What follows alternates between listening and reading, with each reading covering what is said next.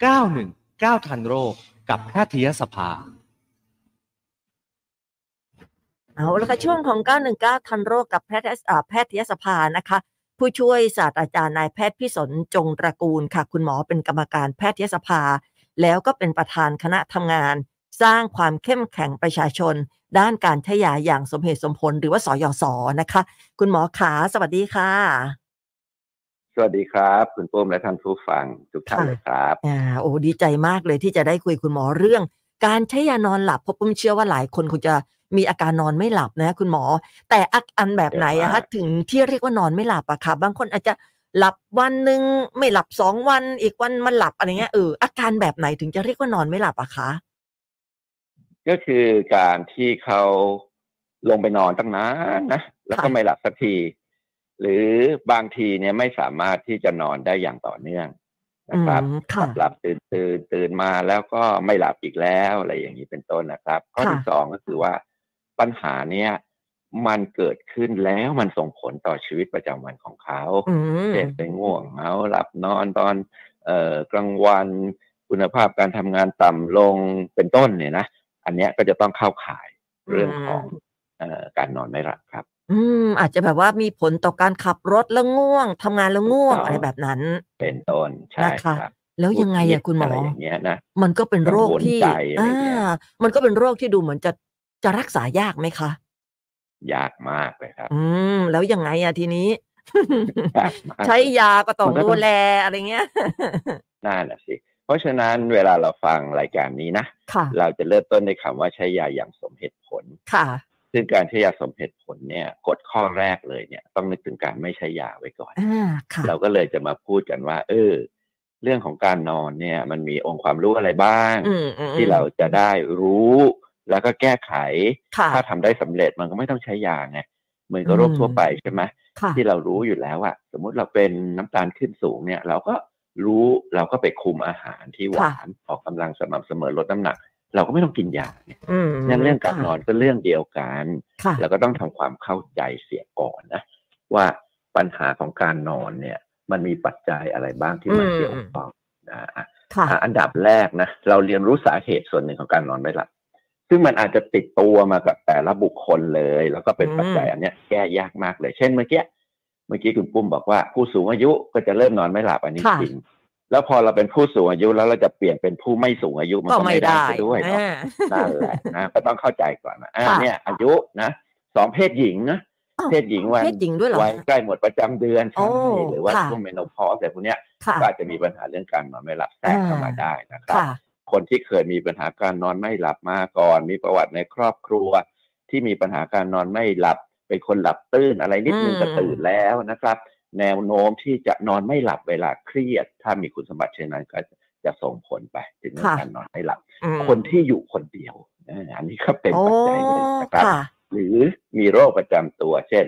คนไข้ที่หัวใจล้มเหลวเนี่ยเขานอนราบไม่ค่อยได้อ๋อค่ะเขาก็ลำบากหรือคนที่ปวดเรื้อรังเนี่ยก็แน่นอนอะจะนอนหลับสบายได้ยังไงกันค่ะอะพวกนี้เป็นปัจจัยทั้งหมดอะซึ่งอืมถ้าเราอันไหนที่เราพอจะรู้แล้วเราแก้ไขได้เราก็หาทางแก้ไขแต่อย่างที่บอกอะ มันเป็นปัจจัยที่แก้ยากไงอืมตอนนี้ก็จะมาถึงในส่วนของการสร้างสุขลักษณะการนอนที่ดีค่ะอันเนี้ยภาษาอังกฤษเขาเรียกว่า sleep hygiene อืม sleep hygiene นะค่ะเนี่ยอันเนี้ยถ้าตั้งใจฟังให้ดี แล้วเราไปปรับปรุงได้สำเร็จนะ หรือทำไปเรื่อยๆนะเหมือนกับการสร้างสุขลักษณะทั่ว ๆ ไปในชีวิตเราอะค่ะเช่นการล้างมืออย่างเงี้ยเป็นต้นนะอ่าการแปรงฟันการหลับนะหรือเขาเรียกว่าเป็นไฮจีนไงอืมถ้าเราฝึกก็ทำเรื่อยๆเนี่ยมันก็ค่ะจะดี นะครับอ่าอันนี้อันที่หนึ่งโอ้ต้องตั้งใจฟังเลยนะก็คือฮะอันเนี้ยตั้งใจฟังแล้วจดค่ะที่เฟซบุ๊กไลโน้ตฟ์มาเลยที่ดูย้อนหลังได้ไหมเนี่ย ได้ค่ะได้อ่าดีดีดีวันหลังค่ะจะถามก็ส่งไปนะ ให้คนอื่นที่เขาสนใจอะอันที่หนึ่งนะ นอนเท่าที่ร่างกายต้องการ แต่ไม่นานเกินไปนะไม่นานเกินไปนอนไปต้องเยอะเกินไปนี่ก็ไม่เรียกว่าเป็นสลีปไฮจีนที่ดีโอ้นะค่ะต่อไปตื่นแล้วรีบลุกจากเตียงไปค่ะทำกิจกรรมโน่นนี้นั่นนะอืมอันที่สองนะครับ พยายามที่จะนอนและตื่นให้เป็นเวลาค่ะถ้าใครทำอย่างนี้ได้สำเร็จตั้งแต่เด็กๆเรื่อยมาเลยนะโตขึ้นอืมก็จะเป็นเช่นนั้นมอันนี้เหมือนเราฝึกร่างกายเราว่าค่ะอะสามมื้อนะ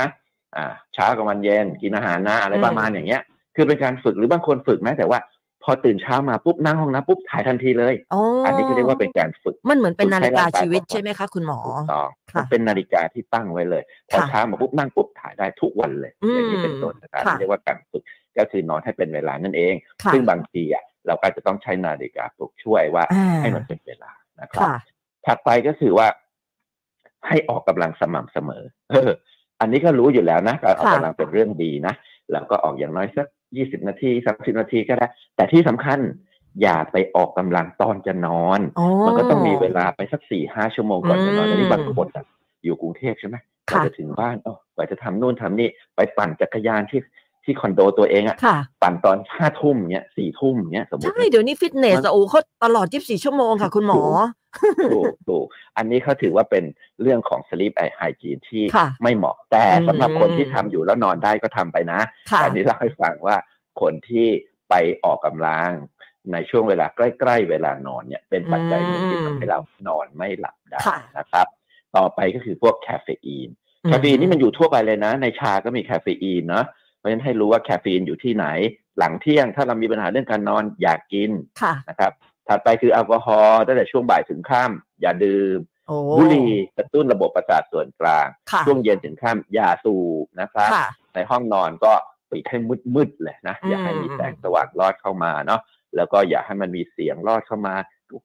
ทำให้เราหนวกหูนอนไม่หลับอย่างเงี้ยนะค่ะแล้วก็ในเรื่องของการดูจอภาพอันนี้สำคัญมากเลยอ๋ออืมีใครบ้างอะไม่ดูจอภาพอะค่ะทุกวันเนี้ก็จออยู่ตรงหน้าเราไอ้เจ้านั่นโทรน่ะสิศัพท์เนี่ยอ่าใช่ไหมแล้วเราก็ดูเรื่อยๆเรื่อยๆเนี่ยจะทำให้นอนไม่หลับเพราะแสงมันเข้าตาเราสว่างสว่างค่ะรวมทั้งคนที่ทำงานหน้าจอคอมพิวเตอร์ตลอดตอนกลางคืนเนี่ยมพอจะนอนก็นอนไม่หลับนะค่ะอันนี้พูดไปก็แล้วแต่บุคคลนะทำได้แค่ไหนก็ก็ต้องไปปรับค่ะนะ แต่นี่เล่าให้ฟังเรื่องของ มันเรียกว่าเป็นสุขลักษณะการนอนอืมที่เป็นดีสลีปนะไฮครับยีนในเบื้องต้นที่ถูกเชื่อว่าทุกต้องคนก็ต้องปฏิบัติได้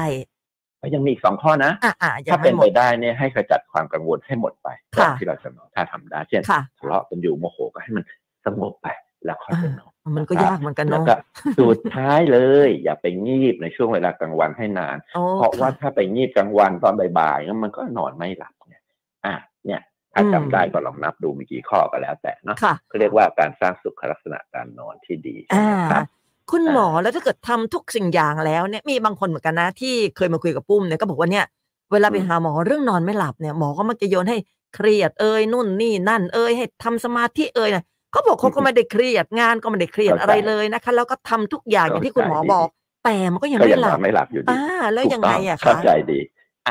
มันก็มีเรื่องต่อไปกันนะก็คือการมาปรับเปลี่ยนพฤติกรรม แล้วเมื่อกี้เราคุณหมอก็เพียงแต่บอกว่าอะไรเป็นสาเหตุที่ทำให้เรานออ่านไม่หลับค่ะตอนนี้ถ้าเราจะปรับเปลี่ยนพฤติกรรมเพื่อให้การนอนของเราดีขึ้นนะก็คือหนึ่งจำไว้ว่า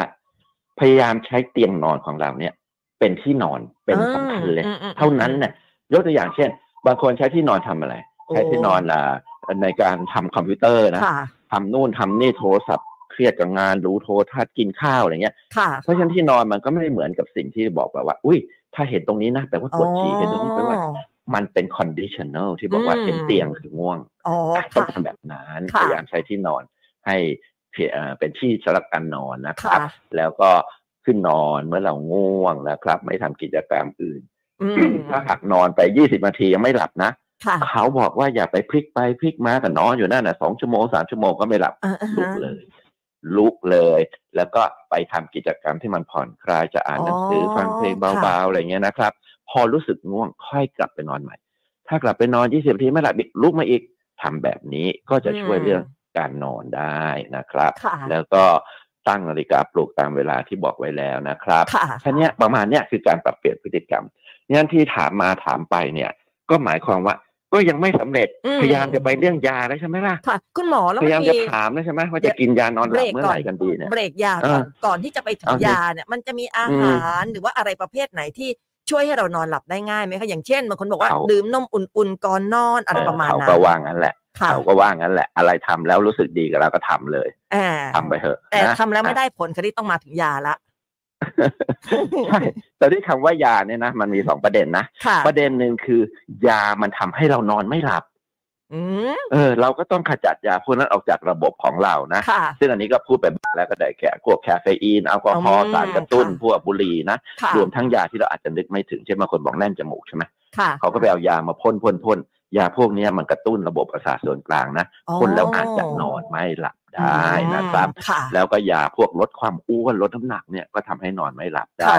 ยาขยายหลอดลมอืมก็เป็นยาที่ทำให้นอนไม่หลับ ยาที่ใช้ลดความดันเลือดบางชนิดที่เราเรียกว่าบีตาบล็อกเกอร์ก็มีผลเป็นค่ะต้นนะครับ ยาขับปัสสาวะไปกินตอนเย็น มันก็ไปฉี่ตอนกลางคืนลุกขึ้นมาก็นอนไม่หลับอ๋อเป็นต้นรวมทั้งยาสเตียรอยด์ซึ่งอ๋อพวกเนี้ยมีผลทำให้นอนไม่หลับได้ค่ะ เยอะเลยนะครับ เพราะฉะนั้นพวกนี้ถ้าหากว่าเรารู้ว่าเราใช้อยู่แล้วเอาออกได้จงเอาออก ถ้าหากเป็นยาที่หมอสั่งก็ปรึกษาหมอบอกว่าเนี่ยมันทำให้นอนไม่หลับน่าจะทำยังไงดี เดี๋ยวหมอเขาก็หาทางออกให้กับเรา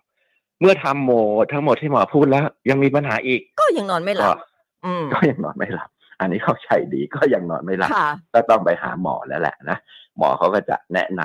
ำที่หมอพูดอะอีกรอบหนึ่งค่ะนะ แล้วก็จะไปถึงยาแล้วมั้งใช่ไหมอ่าเพราะว่าเราทำมาหลายอย่างแล้วนี่ไม่สำเร็จค่ะใช่ไหมเออ จะถามว่าอะไรล่ะอยากอยากถามว่าอะไร คือมันมันมีมันมีตอนนี้ปุ้มเห็นคนเขาก็ฮิตกินกันเยอะนะเมลาโทนินอะไรเงี้ยค่ะ มันน่าอืมมันน่าจะไม่ใช่ยาแต่มันน่าจะเป็นอะไรอะเป็นมันฮอร์โมนมีสองอย่างเลยอ่าฮะเมลาโทนินที่ซื้อได้เองอะมันเป็นอาหารเสริมนะค่ะ แต่เมลาโทนินที่เป็นยาก็มีขายนะ ค่ะมีขายหมายถึงว่าหมอเป็นคนสั่งมีสองกลุ่มเลยนะครับ แต่บ้านเราวกนี้เป็นก็อาหารเสริมก็ยังไม่มีขายนี่ฮะมีแต่ที่ไม่คุณหมอมีสั่งอ่า ถ้าชายสั่งที่โรงพยาบาลเลค่ะยนะครับ พวกนี้ก็พอได้ผลบ้างค่ะกับคนบางคน ซึ่งเขามีปัญหาเรื่องของ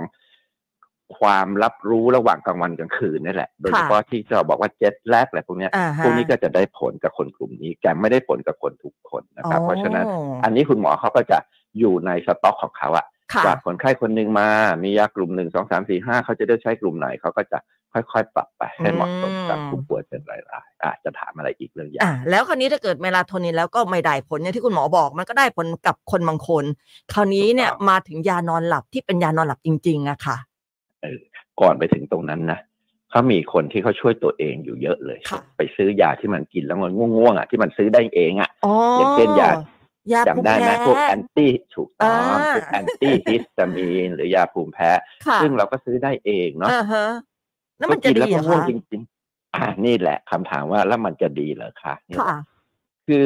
มันดีในแง่หนึ่งตรงที่ว่าเราก็ไม่ต้องหาหมอเราก็ไปซื้ออาแล้วเราก็กินค่ะอันี้การใช้ยาเหล่านี้ เชื่อว่ามีคนทำแบบนี้อยู่เยอะมากเลยนะอืม เมื่อสักหลายเดือนก่อนก็มีคุณหมอท่านหนึ่งเป็นรุ่นพี่อายุมากค่ะก็โทรมาถามเรื่องเนี้ยบอกเขากินอยู่ จะทำยังไงดีดีหรือไม่ดีนะค่ะคำตอบก็คือว่า ยาเหล่านี้ถ้าใช้เป็นครั้งคราวอ่าอ่าฮะจำไว้นะอ่าอ่าคำสำคัญคือต้องใช้เป็นครั้งคราวค่ะมันก็ช่วยได้ที่ทำให้เราหลับได้เป็นครั้งครั้งๆไปค่ะแต่ยาพวกนี้มักจะออกฤทธิ์ยาวต้องระวังมาตื่นมาอ ย่างง่วงสโลว์สเลอยู่ระวังเรื่องพลัดตกตกล้มให้ดีอืมนะครับค่ะ อันที่สองยาพวกนี้ถ้าเราใช้ต่อเนื่องเรื่อยๆเรื่อยๆเนี่ย มันจะชินยาค่ะ ซึ่งชินแปลว่าอะไรแปลว่าไม่ง่วงอีกแล้ว ค่ะ เออเมื่อไม่ง่วงอีกแล้วทำไงหนึ่งก็คือเขาก็ไปเพิ่มยาเองจากหนึ่งเป็นสองโอ้โหอันนี้ยิ่งแย่ใหญ่เลยอ๋ออัอันตรายเลยคือการค่ะใช้โดยไม่ปรึกษาหมอแล้วก็เพิ่มขนาดยาไปเรื่อยๆเนี่ยค่ะจะเป็นอันตรายอันตรายคืออะไร เช่นนะครับ ปากแห้งใจสั่นนะครับอืมเห็นภาพหลอนความจำเสื่อมเป็นต้นนะอืมปัค่ะสสาวะไม่ออกตาพร่าเนี่ยเยอะแยะไปหมดเลย อันนี้ค่ะจะเป็นผลของยาต้านฮิสตามีน ซึ่งใช้โดยไม่ได้ปรึกษาหมอค่ะก็จะส่งผลไม่ดีได้นะครับแต่ถ้าอ่าใช้เป็นครั้งครั้งๆนานๆครั้งเนาะแล้วก็ไม่ไม่ได้มีปัญหาว่าจะต้องใช้ทุกวันอะไรเงี้ยค่ะถ้าเราต้องใช้ทุกวันเลย แล้วก็จะต้องเพิ่มขนาดขึ้น อันนี้ก็ควรไปปรึกษาหมอแล้วว่า จะทำอย่างนี้ต่อไปหรือจะให้ทำอย่างอื่น เนาะอ่า คุณหมอแล้วถ้าเกิดว่าเทียบกับยานอนหลับที่มันเป็นยานอนหลับจริง ๆอะค่ะ ก็กุ้มก็ไม่รู้เหมือนกันว่ามันชื่ออะไรเนี่ยอืมันจะยังไงอะมันจะแบบ เอ้ยก็ก็ยาแก้ฮิสตามีนมันก็โอเคกว่านี่ หรือว่ามันยังไงอะคะเออมันก็โอเคในเรื่องว่าปกติถ้าเป็นหมอเขาก็จะไม่ได้สั่งยาพวกนี้ให้เพื่อการนอนหลับโดยค่ะแท้นานที่อ่าประชาชนไปไปซื้อมาใช้กันอ่าเอง แต่ถ้าเป็นยาที่ใช้ในการนอนหลับเนี่ยหมอก็ต้องมีข้อบ่งชี้ไงค่ะ ว่าถึงจุดที่ต้องสั่งยาแล้ว เช่นสมมตินะเขานอนไม่หลับเพราะอะไร ก็เช่นเขาเขาเครียดเขาโศกเศร้าเสียใจค่ะมีญาติเสียชีวิตอ่านู่นนี่นั่นอ่าเขานอนไม่หลับอะ อย่างนี้ยหมอก็อ๋องั้นน่ะเดี๋ยวหมอสั่งให้นะนี่การสั่งอะหมอเขาก็จะสั่งช่วงสั้นค่ะคำว่าสั้นก็คือพยายามจะไม่ให้เกินสองอาทิตย์ มากที่สุดเนี่ยคือสี่สัปดาห์ แล้วหมอเขาจะเริ่มเลือกยาแต่ละกลุ่มให้กับเรา ซึ่งถ้าพูดโดยรวมนะ ไม่มียากลุ่มใด ดีสักกลุ่มหนึ่งเลย ในแง่ของความปลอดภัยของมันอ๋อนะเราก็ต้องใช้สั้นที่สุดใช้เป็นค่ะระยะใช้ขนาดยาต่ำเรื่องของเรื่องของไอ้ยาพวกนี้ส่วนค่ะหนึ่งก็คือว่ามันเสพติดได้อ๋อค่ะเออยาที่เรากำลังพูดอยู่เนี่ยนะที่ว่าเป็นยานอนหลับโดยแท้อืมที่อาจจะมีส่วนในการลดความวิตกกังวลค่ะที่ปาฐานเนี่ยมันเสพติดได้ มันเสพติดแต่รู้นั่นหรือหมายไม่หมายถึงว่าถ้าเกิดว่าพอเราเลิกทานเนี่ยเราก็จะนอนไม่หลับอีกอย่างนั้นใช่ไหมคะ นอกจากนอนไม่หลับแล้วเราจะมีอาการถอนยาเหมือนเราติดยาเสพติดอะอ๋อ เหมือนกันเลยอะค่ะ เลิกไม่ได้เลยอะคุณหมจึงอ ทำให้มีคนจำนวนว่าไง แล้วมันไม่มียานอนหลับตัวไหนที่มันโอเค ปลอดภัยใช่ได้ ไม่มีเลยเหรอคะ ไม่มีเลย อืม เพราะฉะนั้นตรงเนี้ย จึงเป็นเรื่องที่บอกว่ายากมากเลยเรื่องการนอนไม่หลับเราถึงต้องกลับไปที่จุดเดิมไงอืมเราเป็นโรคหรือยังค่ะ เราเป็นโรคที่เรียกว่าโรคนอนไม่หลับหรือยังค่ะถ้าเราก็นอนไม่หลับเหมือนกัน เรานอนน้อยลง แต่ตื่นมาเราก็สดชื่นแจ่มใสดีนี่ค่ะก็ไม่เห็นจะเป็นอะไร ก็ไม่ต้องไปแสวงหายาใด ๆ มาใช้เช่นผู้สูงอายุนะอาจค่ะจะนอนน้อยเราถึงมีรายการวิทยุตอนตีสี่ตีห้าไงอ่าก็การสำหรับการธรรมะท่านผู้สูงอายุเนี่ยนะอืมเออเนาะค่ะแล้วก็ ท่านผู้สูงอายุเหล่านี้ก็ไม่ได้ทำอะไรอยู่กับบ้านใช่ไหมก็ง่วงก็นอนสิค่ะหมายถึงว่ากลางคืนนอนไม่ได้ก็นอนตอนกลางวันบ้างก็ได้ ก็ก็ดูที่สุขภาพโดยรวมอืมว่าไม่ได้ติดใจว่ามีปัญหาโน่นนี้นั่นก็ยังไม่ต้องไปใช้ยาไงอืมค่ะอันคุนี้ณก็เป็นหลักเบื้องต้นอ่าคุณหมอพูดถึงคนที่แบบว่าเอ่อผู้หญิงที่จะก้าวเข้าสู่วัยทองอะไรเงี้ย มันก็จะนอนหลับยาก แล้วถ้าสมมติว่านอนหลับยากแบบนี้เนี่ยต้องทำยังไงอะคะ ก็ทำที่หมอพูดไปตั้งแต่ต้นนะนะโอเคกลับไปไล่ดูว่าเราค่ะทำอะไรผิดไปบ้างก็ทำให้มันถูกต้องไปนะครับ แล้วถ้ามันเป็นปัญหาจริงๆมันก็เข้าข้อสองของเราไงข้อที่หนึ่งคือนอนไม่หลับค่ะข้อที่สองมันเกิดปัญหากับชีวิตเราแล้ว เรารู้สึกมันอ่าเป็นปัญหาก็ไปหาหมอไงค่ะหมอเขาก็จะพิจารณาเองว่าถึงสมควรที่ให้ยาในกลุ่มนี้หรือยังเมื่อกี้พูดค้างเลยว่ามันทำให้เสพติดใช่ไหมค่ะอันนี้พอมันเสพติดเนี่ยพอหมอเริ่มเนี่ยจริงๆอะหมอตั้งใจจะใช้ช่วงสั้นหมอก็ค่ะจะบอกเสมอใช้ช่วงสั้นนะอืมแล้วหมอคนเนี้ย ที่เป็นคนสั่งเขาก็จะจำกัดเม็ดยา เช่น นอกจากใช้ช่วงสั้นแล้วเนี่ยเขาไม่ต้องการให้ใช้ทุกวันด้วยค่ะอยากจะให้ใช้เช่นสองสามวันเม็ดหนึ่งเนี่ยอาทิตย์หนึ่งก็อย่างมากก็สองสามเม็ดงั้นถ้าหมอนัดสองอาทิตย์เนี่ยสองสามเม็ดก็หมออาจจะสั่งแค่ห้าเม็ดเอง เป็นต้นนะมอันนี้ค่ะปัญหามันอยู่ที่ว่า พอเราสั่งไปแค่เนี้ยคนไข้ใช้บอกเออดีจังกินแล้วหลับ ไม่กินแล้วก็ไม่หลับค่ะดีจัง กลับไปหาหมอคนเดิมหมอคนเดิมบอกสองอาทิตย์เนี่ย มันก็เป็น ประมาณเหมาะสมแล้วนะอะค่ะหมอให้ต่ออีกสองไม่เกินสี่นะอ่าฮะนี่คือความตั้งใจของหมอคนค่ะไข้กลับไปกินก็ดีอีก นี่กลับมาหาหมอคนเดิมบอกไม่ไหวแล้วนะมันนานไปเดี๋ยวติดยานะนู่นนี่นั่นหมอก็อธิบายไปใช่ไหมเออคนไข้ทำไงคนไข้ทำไงเปลี่ยนหมออ๋อย้ายไปหาหมออีกคนขออีกาพอไปหมอคนอีกคนหนึ่งที่โรงพยาบาลเดิมเขามีประวัติใช่ไหมโอ้โหค่ะนี่คุณมาขอตั้งหลายครั้งหมอให้ไม่ได้หรอกค่ะทำไงย้ายโรงพยาบาลคุณหมออะไรแล้วแล้วไงต่อ แล้วทำไงต่อแสวงหายาเหล่านี้ด้วยวิธีการต่างๆ ที่ไม่ถูกกฎหมายนักอืมเป็นต้นก็ไปแสวงหามาอีกนะอ่าแล้วมันจึงมียาพวกนี้ขายเกลื่อนตลาดเลยค่ะสำหรับคนที่ที่ไม่ได้เข้าใจว่า การใช้ยาเหล่านี้ทำไมหมอหมอก็ถึงแบบเข้มงวดเหลือเกินอืมทำไมหมอดูใจร้ายจังเลยค่ะทำไมหมอให้ยาแค่เนี้ยเหรอ นับตั้งเก้าสิบวัน หมอให้ยามาแค่สิบเม็ดเนี่ยเหรออะไรอย่างเงี้ย อันนี้ให้เข้าใจว่า หมอเขารู้ว่ามันไม่ดีแล้ว คำว่าไม่ดีเนี่ยมันมีค่ะงานวิจัยเลยนะค่ะจะเล่าให้ฟังว่าค่ะคนที่ใช้ยานอนหลับ เพียงแค่เก้าสิบเม็ดในตลอดช่วงชีวิตของคนนะค่ะเก้าสิบเม็ดเนี่ยคล้ายๆกับว่าสัปดาห์หนึ่งกินสองเม็ดนะอ่าค่ะหนึ่งปีต่อเนื่องห้าสิบสองสัปดาห์นี่ก็ร้อยเม็ดแล้วเนาะค่ะเพราะฉะนั้นทำแค่เนี้ยอยู่หนึ่งปีเนี่ยนะโอกาสที่จะมีสมองเสื่อมเนี่ยเพิ่มขึ้นห้าสิโอ้บแล้วก็เพิ่มอัตราการเสียชีวิตเพิ่มขึ้นสองเท่า คนที่เริ่มใช้ยานอนหลับในช่วงสองสัปดาห์แรกค่ะมีความเสี่ยงสูงที่กระดูกสะโพกจะหักทำไมหักก็หกล้มไงอ๋อเพราะยาพวกเนี้ยมันทำให้เราสะลึงอืมสะลือกล้ามเนื้ออ่อนแรงค่ะ มันก็ล้มได้โดยง่าย โดยเฉพาะเราเป็นผู้สูงอายุมันก็กล้ามเนื้อก็ไม่ค่อยจะแข็งแรงการทรงตัวเราก็ไม่ร้อยเปอร์เซ็นต์ค่ะเพราะฉะนั้นมันมีอันตรายแฝงออืยู่มแล้วมีหลักฐานที่บอกว่าคนไข้เหล่าเนี้ยตรงกับสวพเราเลยนะ ค่ะ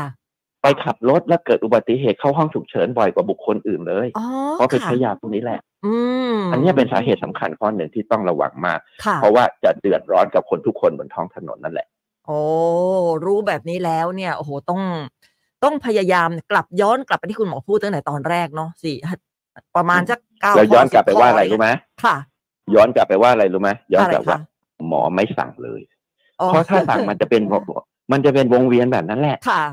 คือคือถ้าหมอสั่งอะหมอต้องแน่ใจว่าหมอควบคุมได้จริง แล้วไม่ค่ะทำให้คนไข้ติดยาอืมแต่ถ้าสั่งไปเรื่อยๆ บางคนอะ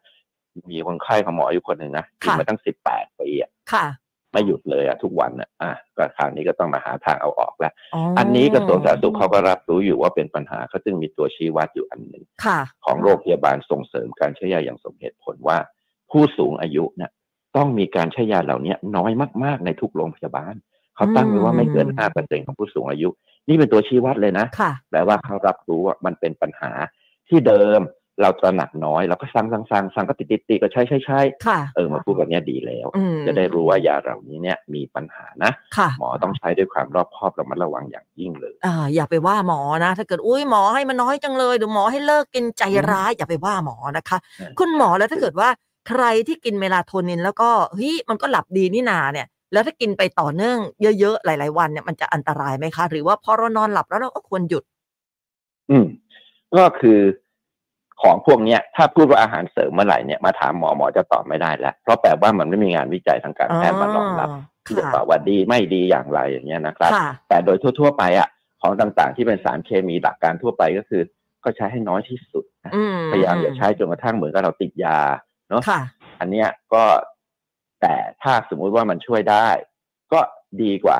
ยาอื่น ๆ ที่หมอพูดไปแล้วอะที่หมอสั่งมันก็ไม่ได้แปลว่า หมอสั่งแล้วจะปลอดภัยนะมันก็ยังมีความไม่ปลอดภัยในตัวของยาเหล่านั้นอยู่ค่ะดีนะครับอืแล้วมียาอื่น ๆ อีกทางเลือกอื่น ๆ อีกซึ่งเราจะไม่พูดชื่อออกไปหรอกถ้าพูดออกไปเดี๋ยวก็กลายเป็นว่าไปแสวงหามาอ่าแต่นั่นบอสิกให้รู้ว่านั่นสิหมอเนี่ยมีทางเลือกค่ะในการสั่งยาเพื่อช่วยการนอนเนี่ย เยอะอ่า เช่นยากลุ่มเมื่อกี้มันก็ค่ะจะลงท้ายด้วยคำว่าแพมแพมซีแพมซีแพมพวกเนี้ยค่ะบางทีก็โซแลมโซแลมพวกเนี้ยอ่าพวกเนี้ยจะเป็นกลุ่มหนึ่งถัดไปก็จะเป็นกลุ่มที่เกี่ยวข้องกับยาต้านการซึมเศร้าบางชนิด ซึ่งไม่ได้ให้เพราะเราซึมเศร้าโดยแท้หรอกอ่าแต่มันฮะช่วยการนอนได้ เป็นต้นค่ะหมอมีหลายหลายชนิด แล้วเขาก็จะเลือกใช้ตามความเหมาะสมอืมโดยนะคะสรุปนะ โดยสรุปค่ะก็คืออ่าว่า ให้เราแน่ใจก่อนว่าเราเป็นโรคนอนไม่หลับค่ะ หมายถึงว่าเราต้องมีปัญหาจากการนอนไม่หลับนั้นอืมเราถึงเรียกว่าเราเป็นโรค ถ้าเราไม่เป็นโรคเราก็อย่าไปหายามาค่ะใช้อ่าใช่ไหมครับก็ได้ความแล้วรู้ก็เรื่องนี้ค่ะเอ่อเราก็ต้องใช้ยาด้วยความรอบคอบระมัดระวังนั่นแหโอ้ยละขครับอบคุณคุณหมอมากๆเลยเพราะปุ้มเชื่อว่าคนไทยไม่น้อยนะ ไม่ใช่คนไทยอะทั่วโลกอะนะฮะ ที่มีอาการนอนไม่ค่อยจะหลับ แล้วก็แบบพึ่งยานอนหลับอยู่ตลอดเวลาโอ้มันอันตรายมาก ๆ เลยทีเดียว คุณหมอครับแล้วก็มันมีมันมีเอ่อคุณผู้ฟังถามมาเรื่องนี้ด้วยแต่แต่วันนี้คงไม่ทันแล้วล่ะโอกาสหน้าดีกว่ามั้งอืมเรื่องของได้ว่าไงครับเรื่องของการใช้ยาเอ่อปฏิชีวนะที่เราเคยคุยกันอืมไปแล้ว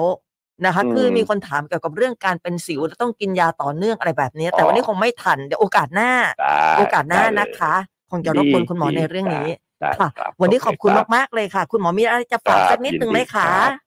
ก็ตามนั้นเลยนะให้ค่ะแน่ใจว่าเราจำเป็นต้องใช้ยาใช้วิธีการอื่น ๆ ก่อนที่จะนึกถึงยา เมื่อใช้ยาก็ใช้ขนาดยาต่ำที่สุด ใช้ระยะเวลาสั้น ไม่ใช้ทุกวันใช้ภายใต้การดูแลของแพทย์ครับขอบคุณมากๆเลยนะคะผู้ช่วยศาสตราจารย์นายแพทย์พิสนจงตระกูลค่ะ คุณหมอเป็นกรรมการแพทยสภา และประธานคณะทำงาน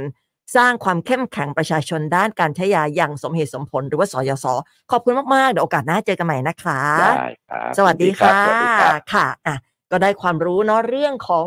นอนไม่หลับโอ้โหซื้อยากินเองนี่อันตรายมากเลยนะคุณผู้ฟัง หรือว่าการเปลี่ยนหมออย่างที่คุณหมอบอกเนี่ยเปลี่ยนหมอเปลี่ยนโรงพยาบาลอะไรเงี้ยแล้วก็ไปรับยานอนหลับ อันตรายมากๆเลยทีเดียว ใครฟังไม่ทันก็สามารถที่จะดูย้อนหลังได้นะคะ ส่วนวันอังคารหน้าจะเป็นเรื่องอะไรเดี๋ยวเจอกันใหม่ในช่วงของ 919 ทันโรคนะคะ 919ทันโรคกับแพทยสภา